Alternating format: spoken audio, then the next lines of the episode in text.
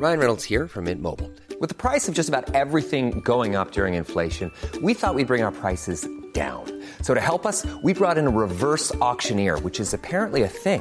Mint Mobile unlimited premium wireless. Ready to get 30, 30, bit to get 30, bit to get 20, 20, 20, bit to get 20, 20, bit to get 15, 15, 15, 15 just 15 bucks a month. So, Give it a try at mintmobile.com slash switch. $45 upfront for three months plus taxes and fees. Promo for new customers for limited time. Unlimited more than 40 gigabytes per month. Slows. Full terms at mintmobile.com. On est avec euh, IBI, donc euh, Naomi et Lisa Kainde. Donc euh, Naomi, euh, toi tu es percussionniste et euh, tu es productrice dans, dans le groupe. Et, euh, et toi euh, Lisa, tu euh, composes, euh, tu chantes et bon, tu chantes aussi cela dit euh, Naomi. Et elle est productrice aussi. C'est un mélange, euh, un mélange complet. Donc vous avez toutes les deux 23 ans, vous êtes jumelles. IBI, ça veut dire euh, jumelles en Yoruba. Vous avez sorti votre premier album IBI en 2015. Avant ça, vous aviez sorti un, premier EP qui s'appelait Oya. Et là, votre deuxième album H est sorti en 2017 en septembre. Donc tu parlais de Richard, donc Richard, Richard Russell qui est votre producteur, qui est le patron de XL Recordings, qui a notamment produit euh, euh, Adele, M.I.A., Jack White. Vous êtes euh, sur euh, une belle écurie, on va dire. Et en fait, aujourd'hui, je voudrais discuter avec vous de transmission. J'ai vraiment essayé de fouiller un peu et je me suis dit que c'était un sujet qui revenait énormément. Bah, pour commencer, je voudrais savoir comment, comment vous étiez quand vous étiez plus jeune. Euh, Bizarrement, j'ai pas l'impression qu'on ait beaucoup changé. Bon, forcément, on a beaucoup plus de, de culture et puis de conscience de ce qui nous entoure. Parce qu'on a voyagé beaucoup plus, surtout dans les deux dernières années, en tournant le premier album IBI. Mais sinon, l'essence n'a pas, notre essence n'a pas vraiment énormément changé. Mais même euh, depuis qu'on est bébé, quoi, j'ai pas vraiment l'impression qu'on est, qu'on soit vraiment différente. Mais ce que tu disais sur la transmission, c'est hyper important pour nous. On a toujours dit, on est la somme de, ce qu'on nous a transmis. On, a, on en a vraiment l'impression que c'est vrai. Euh, et on a un- une chanson dans l'album qui s'appelle Transmission. Et notamment en termes de musique, on a, toujours, on a vraiment l'impression que notre musique, c'est euh, le mélange de toutes les musiques qu'on aime, de toutes les musiques qu'on nous a transmises, qu'on nous a enseignées. Et, et ouais, c'est ça qui fait IBI. Euh, Naomi, dans une interview, tu disais que vous étiez euh, toutes les deux très opposées, même si vous vous complétez euh, beaucoup. Qu'est-ce Ouais. qui vous oppose? Tout. Vous êtes d'accord sur rien? Euh, si, on est d'accord, on a, on a la même vision de la vie euh, globale, mais, mais on vit pas la vie pareil. euh, on sort pas dans les mêmes endroits. On n'a pas le même caractère. Je suis, rythme, elle est, elle est mélodie. euh, je suis éclair, elle est, elle est, elle est la mer. euh, tout nous oppose. Mais c'est pour ça qu'on se complète aussi bien. Ouais, même dans la musique, Naomi, elle a des goûts musicaux que j'adore d'ailleurs, mais qui sont différents de ce que j'écoute tous les jours. Et je pense que c'est aussi ça qui fait IBI. C'est le fait qu'on mélange notre différence. On mélange nos deux mondes. Vous êtes d'origine euh, vénézuélienne, cubaine, vous êtes française. J'ai cru comprendre que Cuba, c'était la famille, c'était euh, la, la maison. Euh, ça a toujours été présent euh, chez vous depuis que vous êtes toute petite? Toujours, toujours. On, a vécu à Cuba nos premières années, nos trois premières années, puis on est rentré pour, euh, pour l'école. Mais euh, toujours, on y va euh, deux, trois fois par an. Enfin, on y va quand on peut. Puis on a toujours une maison là-bas, un pied à terre, la famille, les cousins, les grands-parents, Les potes, les potes d'enfance, les nouveaux. les nouveaux. les- Donc vraiment, c'est, c'est, la maison.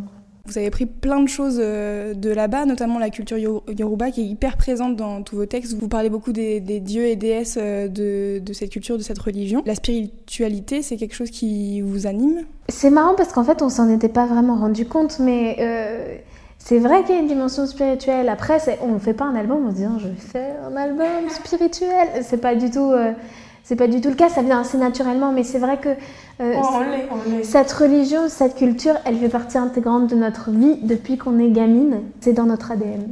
C'est une partie tellement importante de nous. Et c'est ce que je disais quand on dit euh, Naomi est fille de Chango, la foudre, et moi je suis fille de Yemaya, la mer.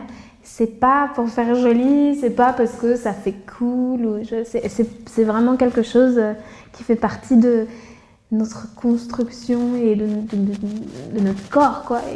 Pour revenir euh, sur euh, votre enfance, vous avez fait beaucoup de, de musique euh, très jeune, musique classique, etc. Et après, vous avez commencé, notamment Naomi, tu as commencé à faire de la percussion. et du coup, c'est- la musique qui fait vraiment partie de vous aussi, je pense, depuis la plus tendre enfance. Est-ce que c'est quelque chose que vous êtes allé chercher vous-même ou est-ce que c'est vos parents qui vous l'ont inculqué?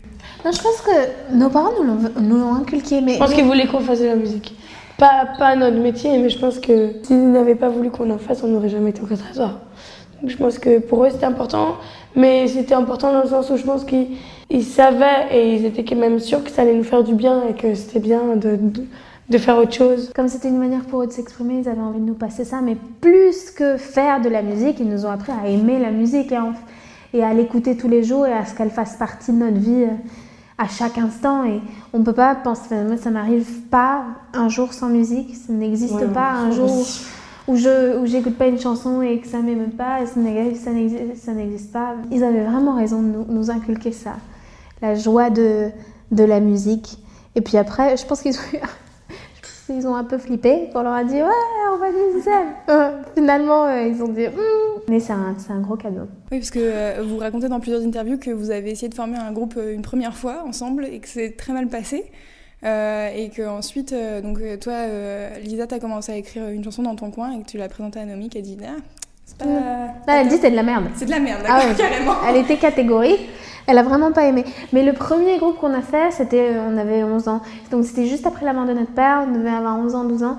Et euh, il y a des vidéos euh, et d'ailleurs si un jour je fais un docu sur ça si un jour je fais un docu il faut que j'ouvre le docu avec cette scène parce que ça donne de l'espoir à toutes les personnes qui rêvent de faire de la musique et qui pensent qu'ils jouent mal c'était immonde c'est inaudible et en plus, on s'engueule à moitié de la, à moitié de la vidéo, on hurle dessus. Bon, bref, en fait, en effet, euh, après, après cette expérience, on s'est dit jamais de la vie, on fera un groupe ensemble. Moi, à 14 ans, donc j'ai fait ma première chanson pour de vrai, où là, euh, une chanson avec mes paroles et tout ça, et je l'ai montré à Naomi qui m'a dit donc c'est de la merde. Je dis bon. Et à 16 ans, quelqu'un nous a demandé, m'a demandé si je voulais faire un EP, et Naomi a dit tu fais pas l'EP sans moi, et donc ça a commencé comme ça. En tout cas, sur le premier album, c'est vraiment euh, l'écriture de, de votre euh, histoire familiale.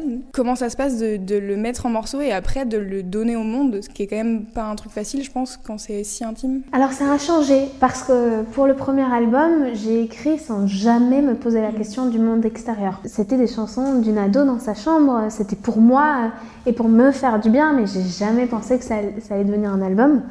Et donc là, peut-être que il y avait une excitation justement. Je me disais ah là là, mais les gens vont l'entendre, je me demande s'ils vont aimer tout ça, mais il n'y avait aucune pression. Parce que à cette époque-là, je me disais mais si ça marche pas, je retourne, je retourne à la fac, je deviens prof comme ce que j'avais prévu et euh, il n'y a pas de problème. Pour le deuxième album, c'était différent parce que là, tu sais que tu vas sortir quelque chose que les gens vont écouter. Et aussi, tu as tourné pendant deux ans. Enfin, nous, on a tourné pendant très longtemps. Et donc, tu sais, qu'est-ce que tu veux euh, comme réaction du public? Ce que tu veux. euh, ouais, tu, sais ce que tu veux bouger chez les gens?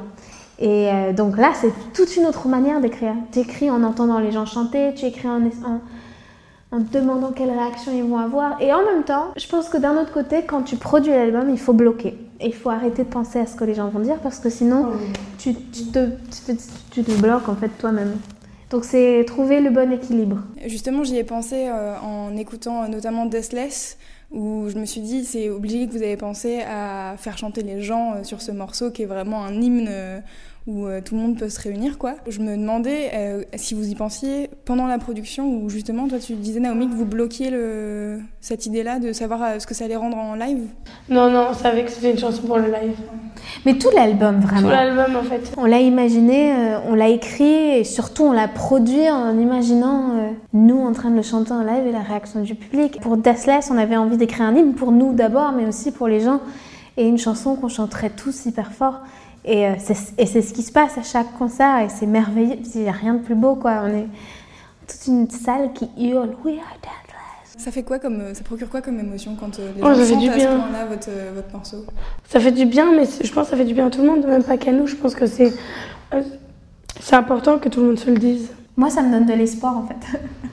C'est important de le dire et je pense que quand on voit plein de gens qui sont différents, qui peut-être euh, ne se seraient jamais rencontrés, mais qui sont au même moment, au même endroit, Et qui chante en la même même temps, chose. et qui chantent la même chose, c'est quand même beau à voir. En fait, je m'en suis- je m'en je m'en étais jamais rendu compte. Et euh, et il y avait Ibro, un, qui est un ami à nous, et il m'a dit euh, T'es t'es high en fait. J'ai dit Ben, Pas du tout, je me drogue pas. Parce qu'il est vrai, je me drogue pas, je, je suis pas du tout. Mais il m'a dit Non, non, non, de la scène. T'es ah j'étais hyper active, je parlais hyper fort, hein. et une fois que ça, ça part, je suis complètement fatiguée, j'ai envie de dormir et tout ça. Mais donc c'est ça l'énergie que ça te procure, c'est tout d'un coup t'as de l'adrénaline euh, coule à travers tes veines, c'est comme si tu pouvais l'avoir quoi, ça circule. T'es... J'ai jamais ressenti ça nulle part ailleurs en vérité. C'est, c'est un sentiment euh, vraiment unique et magnifique. Ça te fait ça aussi, Naomi? Ouais, oui, bien sûr. Mais d'ailleurs, c'est pour ça qu'il y a plein aussi de, d'artistes qui, qui, qui boivent et qui, et qui boivent, pardon, et qui se droguent parce que justement, ils n'ont pas envie de redescendre.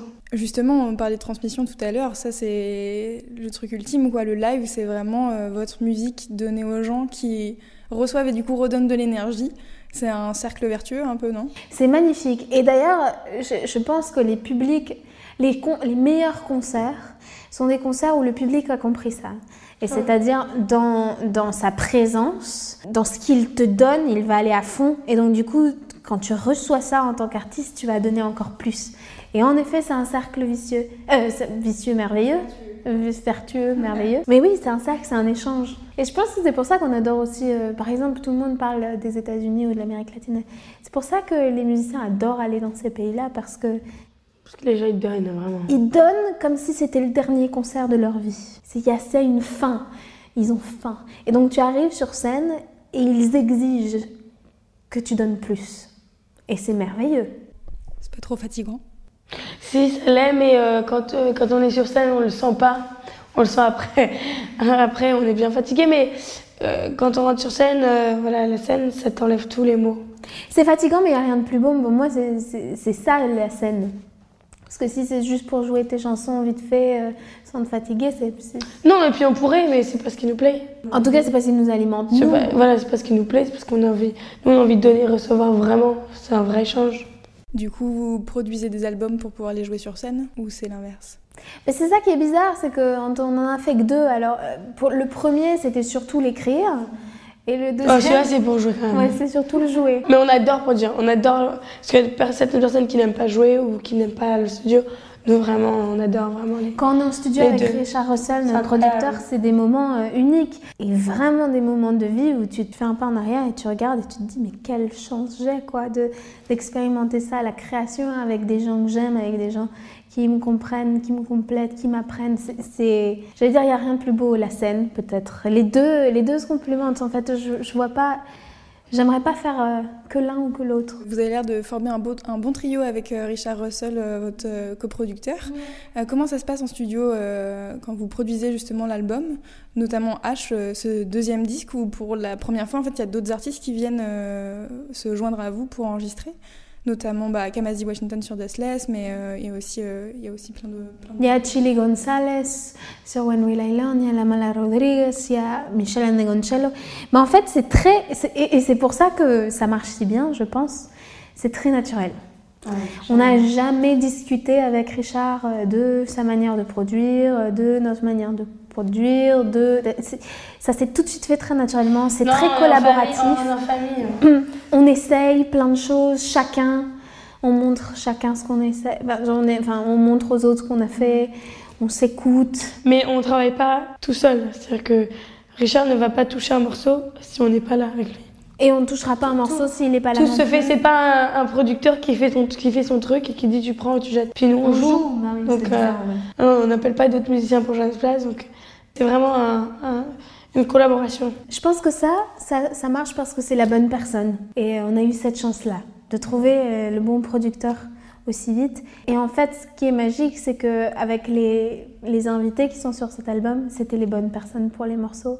Donc il y, y, a eu zéro euh, ah comment on va faire tu sais les moments un peu bizarres où tu sais pas trop c'était très fluide et euh, ben, je sais pas par exemple Kamasi on l'a rencontré euh, quand on était en train de tourner les promoteurs de festivals apparemment avaient vu le lien entre nos musiques bien avant nous puisqu'il nous mettait toujours sur la même scène la même scène l'un après l'autre et un jour il nous a demandé de faire quelque chose pour lui on l'a fait et ensuite, on a travaillé ensemble sur euh, l'album de notre producteur euh, qui s'appelle Everything is Recorded, qui sort bientôt. Et quand on faisait Deathless, quand on produisait Deathless, ça a été évident. Il faut commencer. Donc on l'a appelé, on lui a envoyé la chanson et, euh, très peu après, il a envoyé euh, ce que tu entends. Et je pense que c'était pareil avec la Mala Rodriguez, c'était merveilleux. On lui a envoyé la chanson le lendemain. Elle a renvoyé son rap. En fait, je pense que c'est ça qui est très ça s'est fait naturellement, on n'a pas attendu. C'est pas euh, comme si on voulait absolument avoir quelqu'un et que tu lui envoies 50 mails. Et... 50 chansons et il doit choisir. Ça a été vraiment la bonne chanson, la bonne personne. Oui, on a envoyé une chanson à chacun. C'était la chanson sur laquelle ils sont maintenant. Vous avez euh, fait une apparition sur l'album d'Orelsan qui est sorti oui. récemment. Et du coup, comment ça s'est comment ça s'est fait le lien Aurel, on l'a rencontré. Je crois qu'on l'a rencontré. Et eh ben, on l'a rencontré quand on lui a demandé de, il y a quelques années de venir jouer avec nous pour France Inter. On faisait un live chez France Inter. Et on est devenus amis et on s'est croisés sur plein de festivals où on se disait ça serait bien ou qu'on monte sur la scène l'un de l'autre tout ça. Ça s'est jamais fait. Et puis un jour, je buvais le thé chez lui. Il m'a dit je suis en train de faire un nouvel album. Ça Hiring for your small business? If you're not looking for professionals on LinkedIn, you're looking in the wrong place. That's like looking for your car keys in a fish tank. LinkedIn helps you hire professionals you can't find anywhere else, even those who aren't actively searching for a new job but might be open to the perfect role. In a given month, over 70% of LinkedIn users don't even visit other leading job sites. So start looking in the right place. With LinkedIn, you can hire professionals like a professional. Post your free job on linkedin.com slash people today. Passer. Et puis un autre jour, il nous a dit euh, Ouais, ça te dit de passer, faire des voix. On a passé, on a fait les voix et, c'était pareil. C'était euh, dans son studio, c'était un super moment. On aime quand les choses sont fluides et simples. Quoi. Il y a ce mythe maintenant de la création comme un truc hyper. Euh, tu te. C'est super dur, c'est la torture et tout ça. Mais créer avec les autres, ce qui est merveilleux, c'est que là où toi, t'as un trou, tu sais pas, hein, quelqu'un t'emporte. Et donc, c'est fluide. Tout le monde apprend, tout le monde enseigne à l'autre, c'est magnifique. Est-ce que vous pouvez expliquer un peu comment ça se passe de produire une chanson? Ça dépend de comment on commence déjà. Mais nous, on arrive en studio avec la base de la chanson, c'est comme le squelette. Enfin, en général. Oui, en général. Le squelette de la chanson qui est piano, voix, mélodie, rythme de Naomi. Ça, c'est la base. Rythme au caron. Donc, Ou bata. Enfin, il n'y a pas d'électronique. Rythme acoustique, il n'y a pas d'électronique. On va poser d'abord le rythme, la voix, le piano. Et ensuite, on va dire de quoi a besoin cette chanson, qu'est-ce qu'on sent? Et là, on va chercher. On va chercher une basse. On commence. Hmm, j'aime pas ce son-là. Donc, on cherche d'autres sons. Ça peut durer. Ça, ne serait-ce que chercher un son, ça peut durer 1 heure, 2 heures, 3 heures, 20 heures. Bon, ça dure ça, ça dure très peu. Pour nous, hein, mais... Non, mais pour nous, mais, mais, mais ce que je veux dire, ah, c'est que la, euh, la, recherche du son, c'est probablement ce qui prend le plus de temps. Ouais. Et ensuite, on va faire une mélodie. Et petit à petit, entre nous, on va se regarder, on va se dire, hum, on est presque là. Richard va peut-être dire, non, non, vas-y, continue, t'es presque, es presque là et tout ça. Et finalement, hop, elle va être, elle va être parfaite, la mélodie, pour, ce que tu, pour tes oreilles. Enfin, tu vas l'entendre, et va te dire, ah, tes oreilles vont être contentes. Et on va enregistrer cette mélodie. Puis après, on va se dire, il faut des voix. Et ben, tu vas derrière le micro et t'inventes des voix. Et tu les, t'en inventes d'autres, et t'en inventes d'autres, et t'en inventes d'autres, et tu les superposes. Ça, c'est pour nous parce que on travaille en général, aussi, il faut savoir que quand nous on fait les voix, on fait les définitives au début. On refait pas les voix euh, à la fin, à la fin de tout l'album. Euh, non, en fait, nous ce qu'on fait, c'est que chaque chanson, on la finit et euh, après on passe à l'autre. Mais donc voilà, on met des voix et tout ça. Et puis après, il y a des idées comme ça qui arrivent, on sait pas trop d'où. Mais quelqu'un dit tout d'un coup, je pense qu'il faudra un sample. Ou ah j'ai entendu cette, cette chanson hier quand j'étais au supermarché et euh, il y avait une caisse claire sur le et du 2. Et je me dis, euh, ça serait super bien avec euh, la chanson, ça serait super bien avec la chanson. Donc hop, caisse claire sur le et du 2. Ah non, c'est horrible, hop, tu l'enlèves. Ou alors j'adore et tout ça. Et en fait, nous, ce qu'on fait, c'est qu'on produit, on produit, on produit, on produit. On met plein d'infos, mais plein, plein, plein. On bourre la chanson à craquer. Et après, on enlève. Et on écoute, et on enlève, et on écoute, et on enlève, et on écoute, et on enlève, on enlève, on enlève, on enlève. Jusqu'à ce qu'à un moment, on enlève et on fasse Ah non, on doit remettre pour garder vraiment l'essentiel et pas trop mettre. Oui, parce que finalement, vos chansons, elles sont quand même. Euh, enfin, elles sont pas euh, hyper produites. Il n'y a pas 15 euh, instruments, il n'y a pas plein de plein d'effets, etc. En général, c'est quand même assez. Minimaliste. J'allais dire viscéral, mais. Merci, c'est gentil. Oui, c'est exactement ce, ce, dont on avait envie. C'est de faire quelque chose de viscéral, mais même c'est de mélanger l'organique et l'électronique. Si on avait envie que les frontières soient un peu floutées, qu'on se dise pas, ah oui, ça c'est euh, par exemple le caron, qui est donc l'instrument que Naomi joue, ou les bata, qui est super organique, c'est du bois, quoi, c'est sa main contre du bois.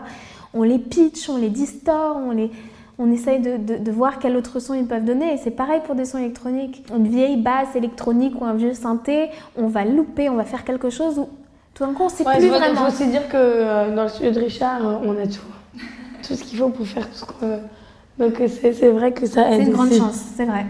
Et Lisa, tu parlais de, de mélange, et, euh, et, euh, oui, c'est un truc qui revient régulièrement euh, dans, dans, les, dans les articles sur euh, votre album, etc., de tout ce mélange de un peu tout ce que vous avez pu piocher partout. Et il y a une histoire qui m'a marquée sur l'autotune. Il y a quelqu'un qui vous a envoyé un message Ah non, en disant... on a eu des- Pas mal. On a eu, ouais, Oh, mais c'est parce que oui, mais les gens ils disent ça quand ils écoutent et puis après ils vont, ils vont nous voir euh, euh, chanter et puis ils se disent ah ouais non en fait ça. C'était juste avant que l'album sorte. Donc il y avait que des singles qui étaient bah, dans la nature. Et sur les singles, il y a deux chansons où il y a de l'auto deux chansons où il y a de l'autotune et donc ils ont commencé à se dire l'album est rempli d'autotune. Et là ils ont flippé. Non mais nous ce qu'on veut dire c'est que c'est justement on, on joue avec, avec les sons et, et pour nous c'est comme une disto d'une guitare. C'est- C'est un, un moyen de, de jouer avec. euh, Avec la sonorité, encore une fois, de, de, de- flouter cette frontière entre ce qui est l'organique et ce qui est l'électronique. Et aussi c'est un instrument pour nous. Et aussi, il y a quelque chose de tellement euh, jouissif dans l'autotune. Moi, je ne sais pas comment, comment, comment l'expliquer aux gens, mais c'est juste. si- C'est pas du tout ce truc de oh, on a des moches voix, donc on essaye de, de couvrir le truc. C'est pas que ça. Les gens qui utilisent l'autotune, c'est vraiment pour un effet, c'est vraiment pour. C'est jouissif. Mais peut-être qu'il faut le faire, peut-être qu'il faut l'essayer soi-même pour comprendre. Je sais pas. C'est addictif. Après, pendant deux heures, on était là, bonjour. Et c'était. Je sais pas, c'est. T'as envie de faire tout un album avec. euh, Et, et- et surtout, je pense que. Aujourd'hui, ça fait polémique parce qu'il y a beaucoup d'albums qui, qui ont de l'autotune, mais je pense que dans 50 ans, plus personne n'en parlera. Et justement, si on regarde dans 50 ans, on reviendra sur ces albums en se disant Ah, c'est- c'était pas mal. Ouais. C'est comme euh, le, le vocodeur à l'ancienne, là, tu sais, avec le piano et euh, t'avais euh, le tube dans la bouche. J'imagine quand ça a commencé, les gens étaient là, oh, c'est horrible, tu déformes ta voix, je sais pas quoi. Et aujourd'hui, on réécoute ces, ces CD, on les met en vinyle chez soi et on dit, mais c'est pas possible, c'est génial. C'est pareil. Je voulais revenir sur, euh, sur Cuba, parce que je trouve que c'est assez intéressant le, le rapport que vous avez à Cuba, parce que le premier concert que vous avez fait là-bas, si je ne me trompe pas, c'était pour le défilé, le défilé Chanel. Et vous disiez que c'était euh, hyper impressionnant pour vous, parce que euh, donc, euh, votre père était cubain. Et, et donc, toute, enfin, j'ai l'impression qu'il y a une espèce de légende sur lui là-bas, et du coup, les, les- les filles qui arrivent et qui doivent. Est-ce qu'il y avait un truc à prouver Ouais, ou- c'est, un des, c'est un des meilleurs percussionnistes qui existent. Et du coup, du coup c'est vrai que là-bas, a- nous, on sentait une pression. Alors peut-être la pression, c'est la mettait nous-mêmes. Je pense qu'on s'est mettait nous-mêmes. Mais ouais, c'est vrai que jouer à Cuba, c'est pas- on n'y va pas en début de- d'album. Voilà, quoi. C'est-à-dire que là, on va pas y aller. On va attendre encore un tout petit peu et on va aller jouer euh, vers la fin euh, de la mais, tournée. mais c'est Voilà. différent. Bon, de toute manière, dès que tu joues à la maison, c'est un peu. Ouais, mais si on n'a pas ça. Bah, je suis désolée, mais si. hein. Non, moins. Oui, si, Moi, je peur moins. aussi. Mais, mais la dimension en plus, c'est que pour le coup, euh, la musique yoruba, qui est une musique sacrée, vient de Cuba. Et c'était la première fois qu'on montrait aux gens que, donc oui, on utilisait, on mélangeait ces chants sacrés avec notre musique et on se demandait, par curiosité, même si on savait que, bon, de toute manière, on n'a jamais rencontré quelqu'un qui nous ait dit euh, quelle honte. euh, jamais, puisqu'ils ils- sentent, et on a eu beaucoup de gens qui sont venus vérifier, des prêtres qui sont venus à nos concerts, qui nous ont dit on était là pour voir si vous étiez respectueuse. Et ils ont toujours dit merci et euh, bon vent, allez-y, volez. euh. Donc oui, on avait encore ce petit truc de se dire comment ils vont réagir? Mais c'était magnifique. Je dis toujours, c'était un peu rencontre du troisième type parce qu'ils n'ont pas l'habitude. En fait, à Cuba, il y a la musique traditionnelle, il y a la salsa, il y a le reggaeton. C'est hyper compartimenté quand même.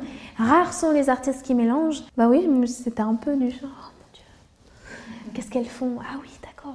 Et à la fin, c'était vraiment beau. On était tous ensemble, c'était génial.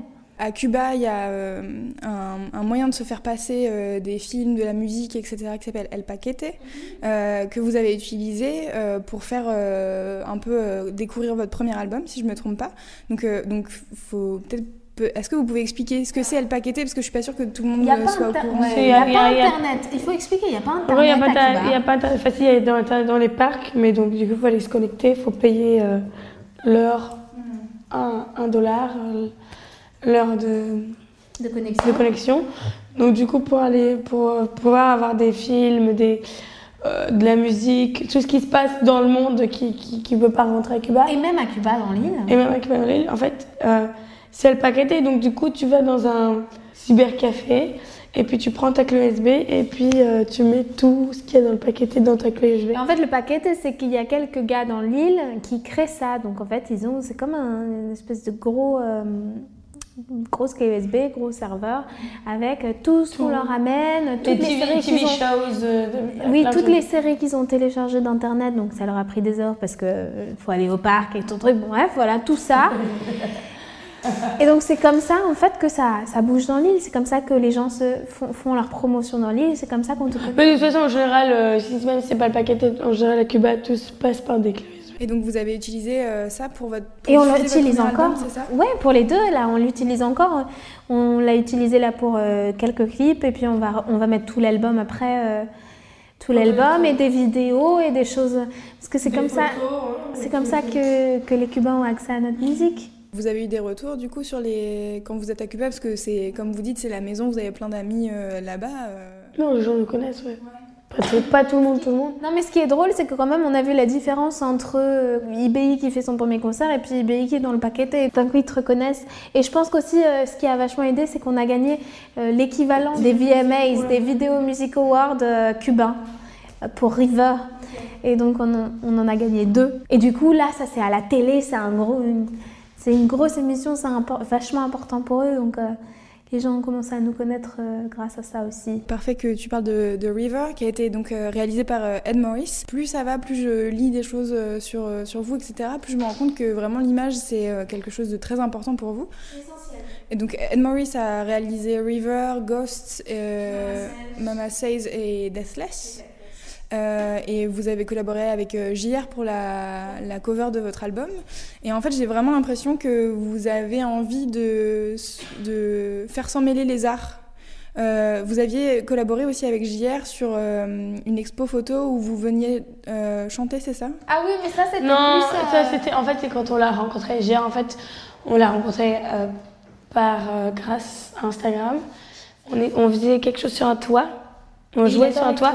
Et Gérard adore les toits, adore être en hauteur. Bref. Et, euh, et donc il avait dit quel est ce toit Je le connais pas. Il connaît tous les toits de Paris. Hein. Il a dit quel est ce toit Je ne connais pas. Et donc ça a commencé comme ça. Puis on s'est rencontrés. Puis euh, c'est devenu une une relation forte entre nous trois et du coup maintenant c'est un très très bon ami. Il nous avait dit écoutez je fais mon exposition euh, chez Perrotin, euh, comment ça s'appelle? La galerie Perrotin et il y a euh, Yacine donc Mosdef qui est là, est-ce que vous voulez venir faire un truc avec lui? On avait dit ok. Et on l'a fait, c'était super. Mais, euh, Mais c'était pas euh, voilà, mais là c'était c'est la première fois vraiment. Oui, ça c'était plutôt euh, spontané. Mais ce que tu dis sur le mélange des arts, ça c'est sûr. Et pendant très longtemps, ça m'a énormément angoissée. Tout ce qui est l'image, parce que je me disais, oui, ben image, ils vont vouloir me mettre dans une petite case. Oui, euh, je vais devoir être Il y a des fois où tu dis que tu avais peur que les gens vous réduisent juste à deux jolies jeunes filles. euh, Mais moi, la première, le premier clip, le premier clip, j'ai été hyper claire. J'ai dit, on n'apparaît pas dans le clip. Parce que je savais que tu, tu mets un clip, euh, le, le premier clip que tu sors, je voulais que les gens se concentrent sur la musique. Et c'est tellement facile de dire, ah, deux jumelles, elles sont mignonnes, regardez ses yeux. J- J'avais pas envie, en fait. J'avais. c'est- Oui, bah ouais, j'avais envie que les gens vraiment se concentrent sur la musique. Et dans le deuxième, on m'a dit, bon là, ça serait, ma maison de disque tellement mignonne, dit, ça serait sympa si on vous voit un petit peu, après choisissez ce que vous voulez. Et là, j'ai dit, d'accord, ben, on va nous voir, s'ils veulent nous voir, on va nous voir en gros plan et on va nous voir.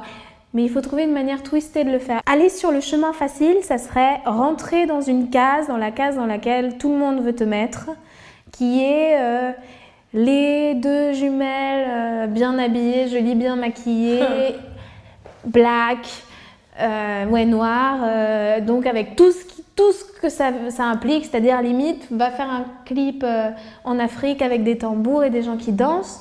Et t'es- mais par contre, toi, t'es super bien habillée, t'es fashion et tu marches, tu vois. Ce qui, moi, j'ai rien.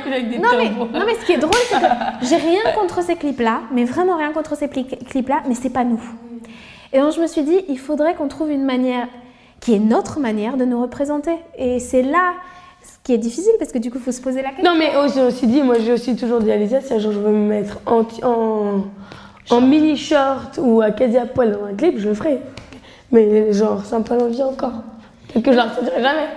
C'est peut-être que que que tu je suis veux un dire, peu tarée. mais non, mais c'est un peu Mais- ce qu'elle veut dire, c'est-à-dire qu'en fait, il faut se poser la question. C'est pas juste, ah oui, je vais mettre, je vais mettre ce que euh, la styliste m'a dit de mettre parce que euh, c'est vendeur ou parce que c'est ce qu'elle m'a dit de mettre, parce que c'est ce que ma, que maison de disques m'a dit de mettre, ou je vais me teindre en blonde, ou je, ou je vais faire un clip en marchant dans la rue et tu, et tu choisis en fait, et finalement tu, mais finalement tu, tu choisis pas ton clip. En fait, pour moi, le, le, le plus important, c'est d'être de contrôler ça, de contrôler son image, de savoir comment on veut se représenter, comment on veut que les gens te voient, euh, et de savoir qui tu es. Et, si tu fais ça, non seulement c'est beaucoup plus intéressant pour toi, c'est beaucoup plus artistique pour toi, mais en plus ça ouvre la porte pour toutes les autres nanas à faire la même chose. Et donc du coup, c'est ce que je disais, on est euh, toutes différentes. C'est faux qu'on est toutes pareilles, euh, on est toutes différentes, et donc c'est intéressant de se représenter différemment. Je vous remercie beaucoup à toutes Bah, les merci deux. beaucoup. C'est très gentil d'être venues. Et euh, j'espère que les lectrices de Mademoiselle euh, iront écouter votre musique si elles ne la connaissent Bah pas oui, encore. Parce que c'est formidable. Waouh J'ai kiffé cette vidéo Et tu es en train de te dire à l'instant même Et tu as raison Alors c'est bien simple, il ne te reste plus qu'à t'abonner et à lâcher un pouce en l'air.